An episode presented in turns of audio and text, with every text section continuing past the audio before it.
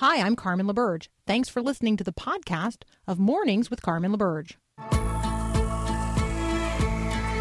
Your daily encouragement that God has the world in the hollow of his hand. This is Mornings with Carmen LaBerge on Faith Radio.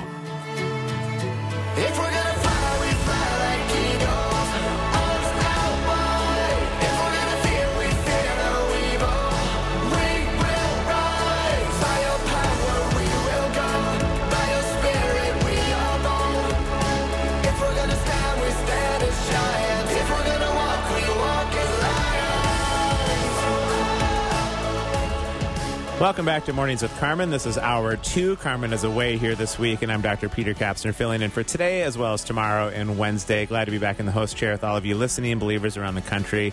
And we're joined at this time by Dr. Linda Mintle. We're going to bring her in a little early because Dr. Mintle, we were talking during the break a bit about some of the troubling news headlines, and we cover some of the news often at the top of the hour. And of course, waking up this morning to various shootings around the country and just the difficulty. It just it gets so much to process. It's so difficult. You're a psychologist. You obviously are a counselor. How, when you wake up in the morning, how do you process these things? I just think about all the people listening and are maybe a bit disheartened again this morning. Well, I think it's the chronicity of it. We, we, it's like you said, Peter. We just keep waking up every day to more and more bad news. Whether it's the coronavirus and the statistics and the rise again in a lot of these states, and then we hear all about the violence and the unrest, and so many times we feel helpless and we don't know what else to do. And I know as believers, we we pray, and that's always a good thing. But after a while, if you get saturated in this news, I mean, it really is difficult to maintain a sense of feeling okay after a while. So sometimes I'll just I'll shut it down and I'll just go to prayer and I'll try to fill my mind with some things that are a little bit more positive. But and that's not putting my head in the sand. It's just that after a while there's only so much you can take. Um, you know, I watched last night. I watched the movie Just Mercy. Um, it's an excellent movie. It's a true story um, about uh, racial discrimination in the South. And um, you know, after I got done with that, I was like, oh, this it's just a lot. You know, Yeah. you it forces me to my knees, but it's a lot to process. So I think we're kind of at a tipping point with we've all been restless and confined. We're not able to do the things that we normally are able to do that would normally maybe get some of our energy out or calm us down a little bit. Um, and we're, I think everybody's just at a tipping point. It's, it's, it's a little bit of a scary time if you, if you didn't know that the Lord is still in control of everything. Yeah, absolutely. And of course, the social isolation makes it, uh, it's understandable. Obviously, we need to do it, but it makes it difficult. And I was with a physician last week who said that mask wearing, and again, supportive of mask wearing, but uh, mentioning that when you're seeing people in masks all day long, that even your amygdala is firing danger, danger, danger. You kind of can't help it. You can be supportive of the mask itself and yet be sort of in this place of danger. It really, again, from a perspective of psychology, it really does wear on us. It does, and I, I know I would not want to bore our audience with something called polyvagal theory. They'll listen to that. Click, off, click off right now. But but one of the things about that theory is that when you are under in, intense stress, which does either fire that fight or flight kind of response in people, over time, one of the calming factors of helping you with stress is social connection. And there's a part of our, our anatomy that gets activated in social connection that actually helps us calm down from that, that fight or flight feeling or even that shutdown feeling of freeze that we get. Um, and it helps us kind of calm down and it, it works to kind of balance all of this danger versus perceived danger versus stress that we're under, uncertainty. And so when we can't socially connect, it, it's really tough. I, I would listen to a really great podcast the other day by Tim Keller, who most people know as the Yeah. former pastor of Church of the Redeemer, and Francis Collins, who's the the head of NIH, the National Institutes of Health, and they were talking about where is God in the pandemic. But in that process, Tim Keller was talking about. He said, you know, after 9/11. I mean, it was so devastating in New York City, but the country came together. They were sending money to New York City to help rebuild. The church was out there. They were at people's homes. They were touching people. They were providing meals. They were praying with people, putting their hands on people, and uh, you know, in a way of comfort and soothing. And he said, this epidemic is just so different because the church, in some ways, can't do what the church normally does. Yeah. And so we're not able to provide that sense of connection in the same way. And I know we try to do it online, we're doing the best we can, but there's something physiologically so much more powerful with touch and face to face contact that we're not giving. And I, I do think that's a part of why this has been more difficult because it's hitting every community in some way or another. So many more people are affected, and it's chronic and it's unpredictable and it's uncertain. And those are mm. really big three for when stress gets difficult to manage. Yeah, that's great stuff. Thanks, uh, Dr. Mintle. We'll be back in here in just a minute. I want to get even a little further into this when we talk about the disruption of routine in the midst of all of this as well, and even getting back into some of the routines of maybe attending church. I know Paul Perot talked about being able to be on site at church this weekend and Yeah. what that meant. So there'll be a lot to cover when we come back. And during the break, I am going to Google polyvagal theory and come back uh, with, with some information for our listeners on that regard. So more to come here with Dr. Linda Mintle. I'm Dr. Peter Kapsner filling in for the day for Carmen LaBerge.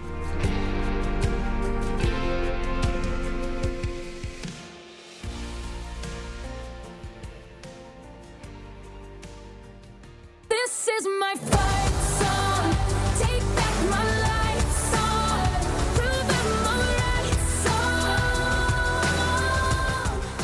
That is one of my favorite songs from Rachel Platten here, the fight song introducing Dr. Linda Mintle, who we've already been talking a little bit this morning about the psychological impact of what this virus has been doing to us. And polyvagal theory, Dr. Mintle, in that ever unhelpful resource, Wikipedia, says that it's a collection of evolutionary, neuroscientific, and psychological claims focusing on the vagus nerve. And it goes on from there.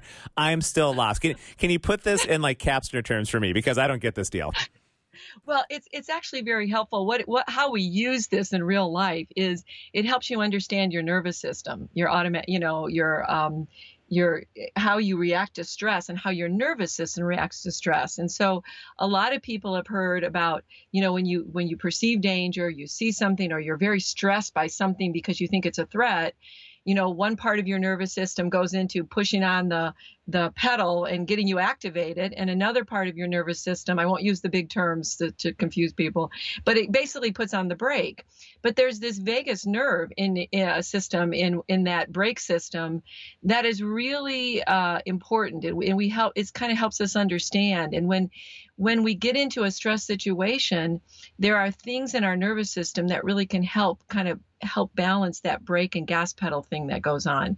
And so the vagus nerve which is one the 10th cranial nerve in our in our in our nervous system um, is really affected by our social connection. It's called the engagement system and is really affected by that. So people don't realize it but when you're in the middle of threat um, if that's why people get together in groups. That's why groups protest and groups get together when there's stress and unrest because you want to you want to gather and you want to look at each other and, and it calms you down because our brains are wired for that type of connection.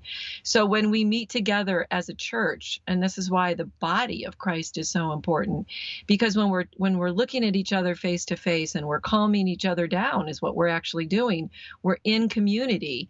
And that social engagement in times of stress is really really important. And that's one of the things i've been i've been concerned about um, because of the incredible loneliness that people are feeling Yeah. and the isolation. I'm, I'm reading another book called Togetherness, which was written by one of the former Surgeon Generals um, of our country, and it's just a, a you know a book about when you're lonely and how loneliness impacts all parts of a person to the point of people getting depressed and sad, and um, you know they need connection. We need connection, so we we have to find ways during all this difficulty to still maintain our relationships. Just really, really important. No, it's absolutely fascinating the idea that our biological experiences in life are deeply impacted by things that are intangible or immaterial, like our social connections or our psychology. And and I know, Paul, you had a chance to be in church uh, over this weekend here for maybe the first time on site with people. What was that like? Uh, it was wonderful. I Yeah. guess it's short. I mean, especially because there's a, a woman that my wife and I know. Um, her husband, just a few, about a week or so ago, passed away. She's Yeah. an elderly lady. She and her husband just. It, it, okay, we weren't supposed to hug, but we couldn't not, and it was just we we were just great grateful to see her, grateful to see others again. It it was very. What can I say? Awesome. Yeah, So- and I mean, Linda, that sense of connection too. I know we were with family members yesterday, and, and we asked, can we hug one another? And just even that physical touch, that physical physical embrace, it has to do something for us in the midst of all of this disruption of our routine. It does, and it, it is it, it does activate that physiology that we're talking about, and that's why it's so difficult. I, it's so weird. I've been I've seen my son now. He's in a in one of those professions where he's an essential worker, and he's had to be with people that are maybe not protected. And so when I see him, I can't hug him. And I'm going to be with my daughter this next weekend, and I and we're gonna I'm you know I'm I'm picking her up for the airport for the first time, which we're all like, what do we do with that? Yeah. And you know, I with physicians and I had two physicians over for dinner in a social distancing dinner the other night where they were at way end of one table, way end of the other. We were really careful because we just can't go without this connection. But they were saying, you know, you can have six doctors in the room and they all have six different opinions about what you should or shouldn't do. And it's really confusing with this connection part. Like, do you hug? Do you not see people? Are they asymptomatic carriers? Am I exposing myself? Then if I if somebody gets COVID, would I feel totally guilty? I mean, it's the conversations around our family relations and our friend relations has been really difficult. And and there, it's it's also creating a lot of conflict with people because if people don't agree then they get mad. I mean i walked into a store the other day and not one person had a mask on. And i, I have to tell you i was a little mad i mean we did two shows with a physician over the weekends the past two weekends on um, you know the importance of wearing masks. And this isn't just some funny you know some ridiculous thing that you need to do until we get control of this virus. Um, and so i had to deal with that. You know i'm kind of like i'm mad at this but you know people have their own freedom and rights but it's tough. And it's hard for americans i think to always do something for other people rather than thinking about themselves. But but i get it because we're all just getting tired of all this we're just getting we just want things to be normal whatever that may be Right. now Right, Yeah. and, and to your point, we were just uh, laying in bed last night about ten thirty, and my wife and I, and, and we got a text from downstairs from my daughter who just said, "Hey, can I have a friend over to sleep over tomorrow night?" And we were just mystified, Doctor Mintle. We did, we thought we don't know what to do, and we laid in bed with literally no no wisdom, no advice. We didn't know what to do in the situation. There's so much unknown, and it wears on us. There's so much disruption in our lives. And we come back from a short break here, after just a minute, I want to ask you about how do we deal with this disruption, where our sense of normal, whatever as you just referenced, our normal might be, has been disrupted. How do we begin to carve out new rhythms, new routines? How do we discern these things in a very new world? So we're talking with Dr. Linda Mintle this morning, regular contributor to Mornings with Carmen, about the psychology of the disruption and how we can find some psychological and biological health moving forward. Now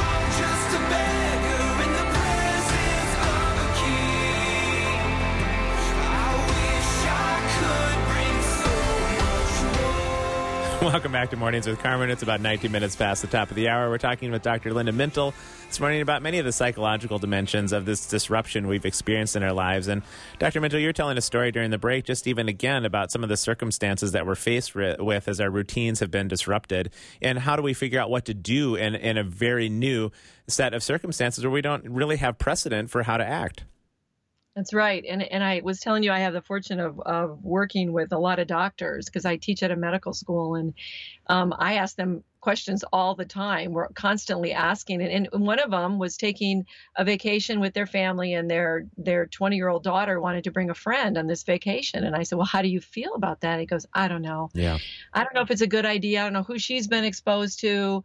I don't know if we should be doing it, but my daughter's mental health is kind of at stake. These kids have been so isolated and they really do need to have some kind of time with friends. It's just not the same when you're it's great that you have family that you can spend time with, but it's not the same as people their own age and we really see that with younger children. Younger children play very different with their friends than they play with their family. Um, so, you know, there's this weighing of it. And we got down to the bottom line with you just pray. Um, not that you just pray because prayer is powerful, but you pray every day I get up and I say, wisdom, wisdom, wisdom. And we know that if we ask for wisdom, Bible tells us that God will give it to us. He'll give it to us liberally. So I try to stay sensitive to the spirit in my life and I ask for discernment. Is this something I should do? um, or not do. And I and I try to get in concert with my husband on this because he's a little bit more of. Eh, I don't know that we have to be so restrictive, and I'm more like, yeah, but you're not sitting with these physicians all day long and reading all these articles, you know. And so it's a it's a combination of working together as a couple, come to a point where you feel like, okay, we can live with this decision. We're going to take this a little bit. There's always risk. I mean, there's risk in everything that we're doing because we really don't know all the answers. And and when that physician said to me, you know, I, I was talking about, we know someone who's uh, COVID positive, has been COVID was COVID positive about a month ago, and then uh, was tested again about five weeks. It's probably been about five weeks, and she's still COVID positive. Now she's not having as much Hmm. symptom. And I said, so what's that about? And this is a physician. He Yeah. goes, no, we really don't know. We really don't know yet what that means. So we have to live with uncertainty. And I think in times of uncertainty, you really you, shouldn't just be in times of uncertainty, but you really dig into the the the word for me. And you know, Psalm 46 has been my go-to during this time, where God is our refuge and strength and ever-present help in times of trouble. I mean, that is it. He's our refuge. He's our strength, and we do have to go to prayer. I, I do think, though, Peter, it does help during this time um, to really set up some structure and try to find opportunities to socially connect even more in creative and innovative ways. And you have to set up a structure in a family. I still try, get up at the same time. I still do my coffee, even though it's not at the Starbucks. I'm saving a lot of money. Right. a lot of money. And I'm finding out that I have a frother and I can make really good lattes myself. so this could be a permanent change. Sorry, Starbucks. Um, but, uh, you know, get up and get structure. But as I was working with the med students who were pulled off of their rotations and out of their hospitals, you know, week after week, they were losing motivation. And we had to come up with all kinds of ways to keep everybody motivated. And a big part of that is to continue to develop some type of routine where you exercise during the day because that really helps get the endorphins uh, in, in your mood. You know, it really helps your mood. But you're you're structuring your day so that you feel productive. You're getting some things done, and then you're making these intentional reach outs to people in your life that are really important. And you have to be really intentional about that. And people aren't used to doing that. You know, we're really busy. We're really distracted and we didn't spend as much time with our friends and our family. And i think that has been one of the good things that has come out of this pandemic is more intention in terms of our relationships Yeah, and if we take some risk in terms of trying to make those connections again, it doesn't have to be perfect every time, right? We can learn from that. We're all in this learning curve in terms of understanding how do we interact moving forward, but maybe not necessarily just live in the fear that keeps us isolated, but just say, why don't we just take one step and, and be as careful as we can, but but to get connected again and not be careless as as you have mentioned, but even just taking a step forward in some of this can help us continue to move forward together. Yeah and i you know i went out to a restaurant for the first mm. time. I think i would do it but we went in there was they were everything was really spaced. Now i know the server has to be doing whatever they're supposed to be doing to stay safe and you have to trust that they're doing it.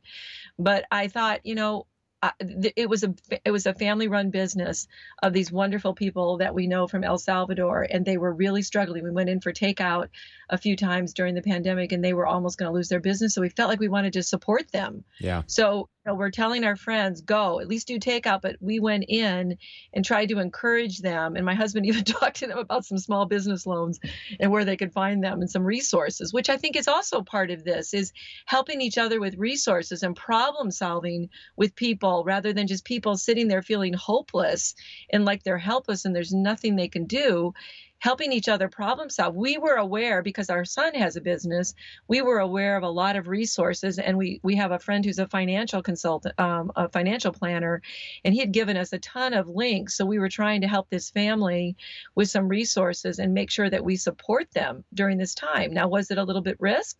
Yeah, it was, but we we used our sanitizer when we were when we were in there.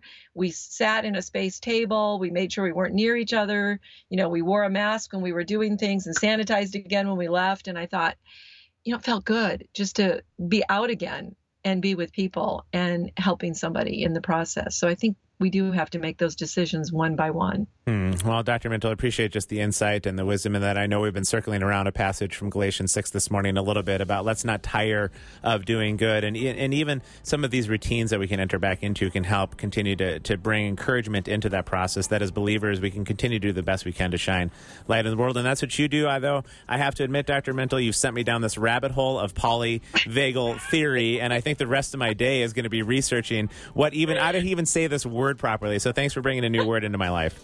Hey, great. And and by the way, that scripture is my life verse. Don't grow weary in doing good. There I- you go. I love it. Well, that's a good intersection for today. And again, a great encouragement for our listeners. And thanks for all you do on behalf of Faith Radio and just keeping us moving forward in the midst of all this difficulty.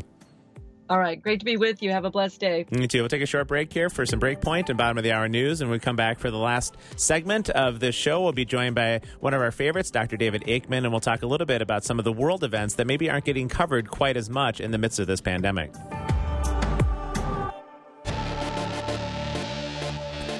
But with the news being dominated for very understandable reasons around COVID 19 and the racial tensions, not just in the United States, but are breaking out globally.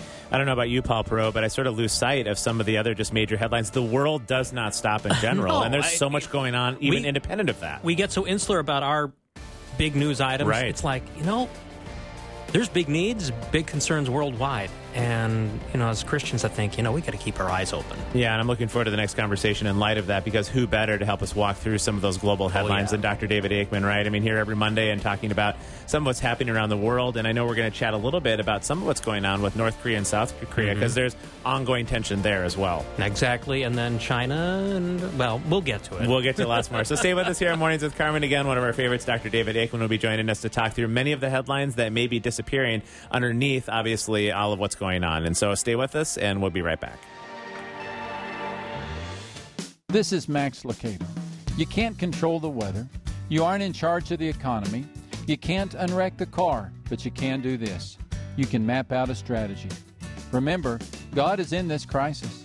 Ask Him to give you a plan, two or three steps you can take today. Seek counsel from someone who's faced a similar challenge. Ask friends to pray. Look for resources. Reach out to a support group. Make a plan. You'd prefer a miracle? You'd rather see the bread multiplied or the stormy sea turned into a glassy calm in a finger snap? God may do this. Then again, He may tell you, I'm with you, and I can use this for good. Now, let's make a plan. You see, God's sovereignty doesn't negate our responsibility, just the opposite. It empowers it. So trust God to do what you can't, obey God and do what you can. You'll get through this. This is Max Lucado. My name is Bond, James Bond.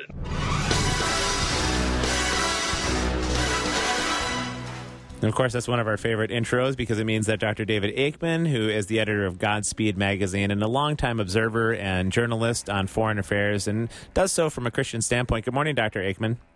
Good morning, Peter. Very nice to be with you again. Yeah, very much looking forward to this conversation, Dr. Aikman. I know that there's obviously a lot of the headlines that are dominating the news around the virus and around the racial tensions, but there certainly are more things going on around the world. And I saw a headline, I didn't really dive into it very much, but it, it sounds like tensions are on the rise between North and South Korea again over these past couple of weeks. So for our listeners who maybe haven't heard much about this, can you give us some insight about what's happening? Well, yes, uh, a couple of things. The North Koreans blew up uh, a border post, or at least a consultation post, between North and South Korea on their side of the border. And that was so embarrassing that the Minister of Inter-Korean Relations in the South Korean government uh, resigned to take responsibility for the serious downturn in, in relations between the two countries. And where do we see that moving forward? Because it, sounds like uh, this North Korea maybe even wants to bring South Korea back into a united Korean empire. Is is that where we're headed at this point? Well, this this has been the objective of North Korea for decades uh, under the original uh, Kim Il Sung, and then his um, Kim Jong Il, and then the current president of North Korea, Kim Jong Un. So that objective has never changed, but they have always been concerned at sanctions against North Korea for various international crimes that North Korea has been involved with. And their economy is pretty weak at the best of times. And it's particularly weak under the current series of sanctions that South Korea uh, introduced in 2014 when the North Koreans sank a South Korean patrol boat. So the feelings are very high on both sides. So I think we can anticipate uh, further developments probably in a downward direction. And of course, we saw Kim Jong Un sort of mysteriously disappear from the scenes, uh, maybe about a month and a half ago or so. And people, there's a lot of speculation as to his health and whether he was even still alive. And in the midst of that, we saw the rise of, I believe, his sister, correct, into a bit of national prominence in North Korea. What role is she playing these days? Well, it's it's difficult to see exactly, but uh, she has been prominent in opposing the recent propaganda balloons that South Korea has been sending, not through the government, but through private agencies. And these propaganda balloons, they carry Bibles, they carry mass face masks to protect people against coronavirus. And generally, they're considered hostile invasions of North Korea by the South. So that has stirred considerable antagonism. And Kim Jong un, the, the North Korean president, is threatening to send propaganda balloons towards South Korea. And uh, he claims he's mobilizing students to do just that. So that needs to be looked at very carefully as well. Well, turning our attention there from uh, North Korea and South Korea, then we head just to the south, a little bit to the east, and we see that there's a pretty significant border dispute going on between China and India at this point in time. It's been a long simmering tension, but this is another one that uh, seems to have some embers uh, glowing from it. Well, not just embers, I would say a real flare up because it's been about 40 years since there was a major war between uh, India and China over the same border region. And on the whole, both sides managed to keep tensions in check. But recently there was a, a, struggle between Chinese troops and Indian troops in an area of the line of actual control. The line of actual control is indicates uh, an agreed upon border between China and India, which came into existence after the last uh, border confrontation four decades ago. So it's a line that should be recognized by both sides as the actual perimeter between the two countries. But in fact, we don't quite know how or why, but apparently 25 Indian soldiers were wounded in a fight that didn't actually involve shooting, but involved the apparently the North Koreans using using spikes and sharp objects to try and physically get the Indian troops out of the area. And that is a very serious escalation of tensions between the two countries. And I don't think we're at the end of the story yet. As, uh, and I keep hearing about the global rise of China as a as a national superpower. And are they capable, interior from an interior standpoint, financially and socially, of continuing to deal with the unrest in Hong Kong, as well as fight a, a border war with India and the ongoing trade war with the United States? Of course, COVID nineteen seems to be making a second appearance in China as well. Do they have the capability in China to deal with all of this at this point?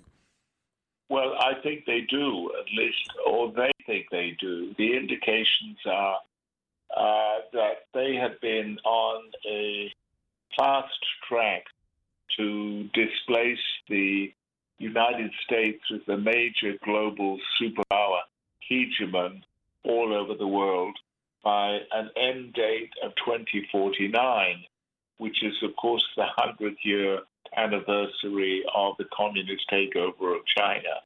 And they had several programs uh, in place to try and bring this about. The most important of them being uh, a plan to take over Taiwan, probably by force, because the Taiwanese will never agree to a peaceful uh, absorption of their political and social system by the communist mainland. So that looks, uh, in the long term, very And then the Hong Kong stuff is basically Hong Kong's rights that were enshrined in a bilateral agreement between Hong Kong and the People's Republic back in 1997, uh, and then the Sino-British agreement uh, with the British government that was giving Hong Kong back to China. That said that Hong Kong would have the same civic and political rights that it had had under the British for a further 50 years, and that was in 1997. So we're talking about just a few decades before that agreement runs out, and the Hong Kong people have been very disturbed by a new security law that the Chinese People's Consultative Congress just enshrined, making it completely illegal or treasonous to have any public demonstration against um, the Communist Party control of China. So that is another source of major tension between China and the rest of the world. Boy, and you talk about the timeline of 2049. It seems to me, too, that uh, if countries like the United States continue to crumble from within, because uh, countries almost always fall as a result of internal division, hardly ever external pressures and forces. If that happens, there's going to be a vacuum sooner rather than later that China can fill. Well, they certainly believe that uh, President Trump is being distracted from the current unrest in his own country and that he won't have the energy or the focus to respond to China. I think if they think that, they're making a big miscalculation. And I hope they realize that it's not going to work that way. It's Dr. David Aikman, who joins us every Monday on here in Mornings with Carmen. And we've been talking a little bit about some of the events around the globe that aren't getting quite as much coverage these days. And Dr. Aikman, when we come back in just a couple of minutes, I want to ask you uh, about the English rugby team. I know that they're in your neck of the woods. You're in Ireland, and uh, we're over in England. And there is supposedly a racist chant that's been made. And I'd be curious to get your perspective on that next here on Mornings with Carmen. Swing low, sweet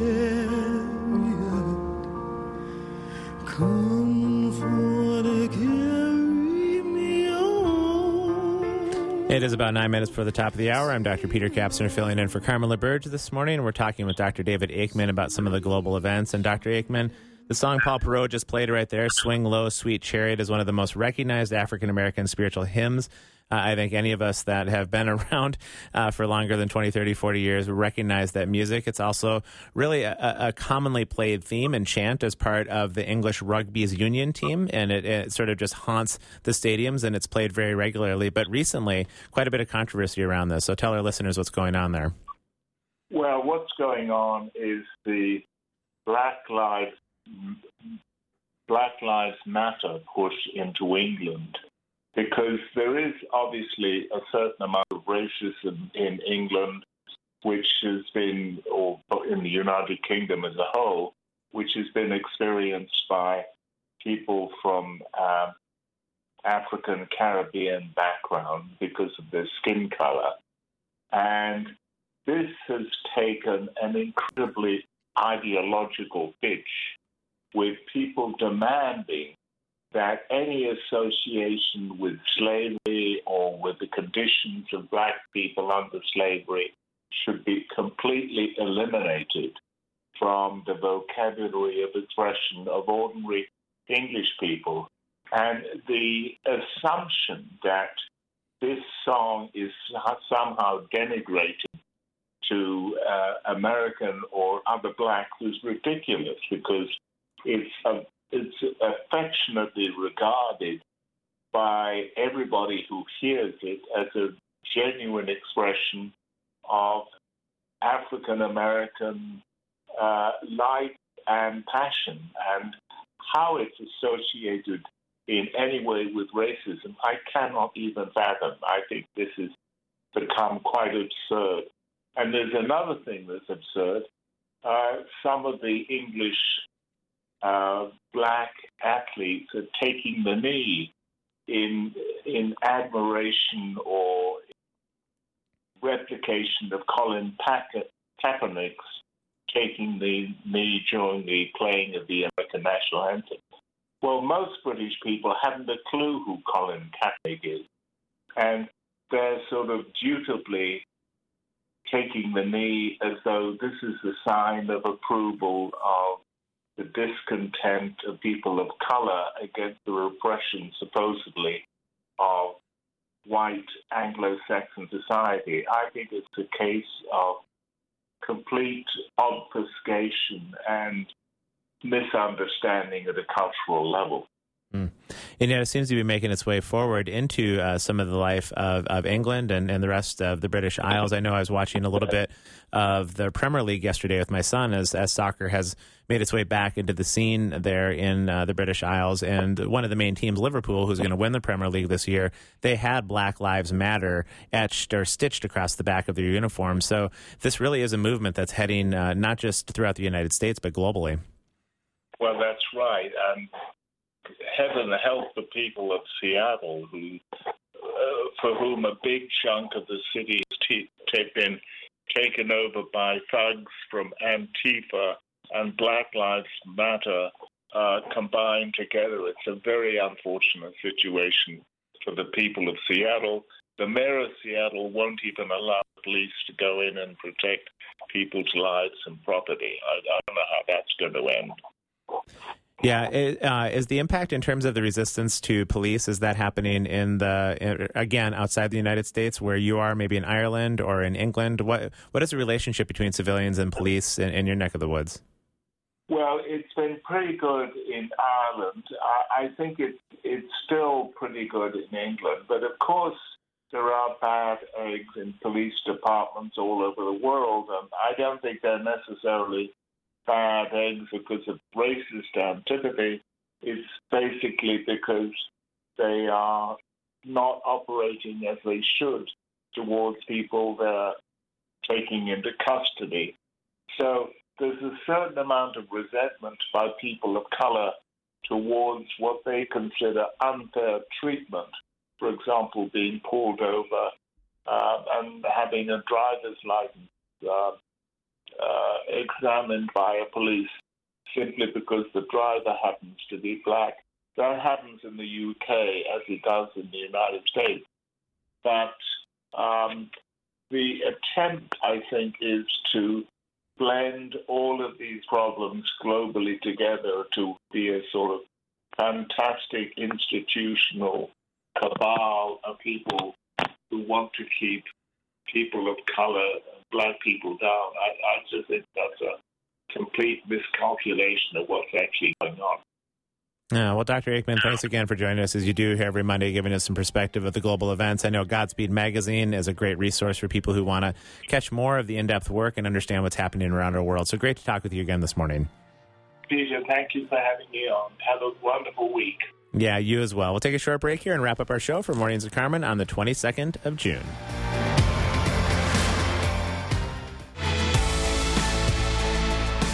I always appreciate that conversation with Dr. David Aikman. And if you're listening this morning and don't know some of the origin of Swing Low, Sweet Chariot that we were talking about in the last segment, we see that it's actually a story referring to the prophet Elijah as being taken to heaven by a chariot. And, and it, it's, a, it's a song of hope, it's a song of future, mm-hmm. it's a song of we know that there's more ahead. Yeah, I mean, yes, it came out of a context of African American slavery, Of course. but in that, it was great to see the hopefulness they had in the midst of what was wrong. Yes, fight for right, but in the midst of the wrong, no, this is not the end. Yeah, absolutely. And, that, and that's the heart of our faith. I was just talking with my daughter yesterday again that there's so many things about our faith that we can write in pencil, sometimes really dark pencil, and then there are those things that we write in pen. Mm-hmm. And, and among those things we write in pen is that that tomb is empty, and it does mean that there is mm-hmm. always hope and there's always future.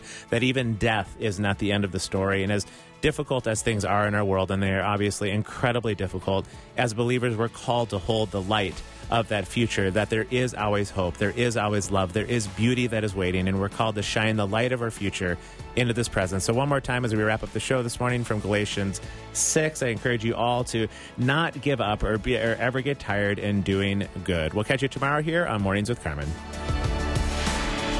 Thanks for listening to this podcast of Mornings with Carmen LaBerge from Faith Radio. If you haven't, you can subscribe to automatically receive the podcast through iTunes or the Google Play Music app. That way, you never miss an episode. It's also available anytime at myfaithradio.com.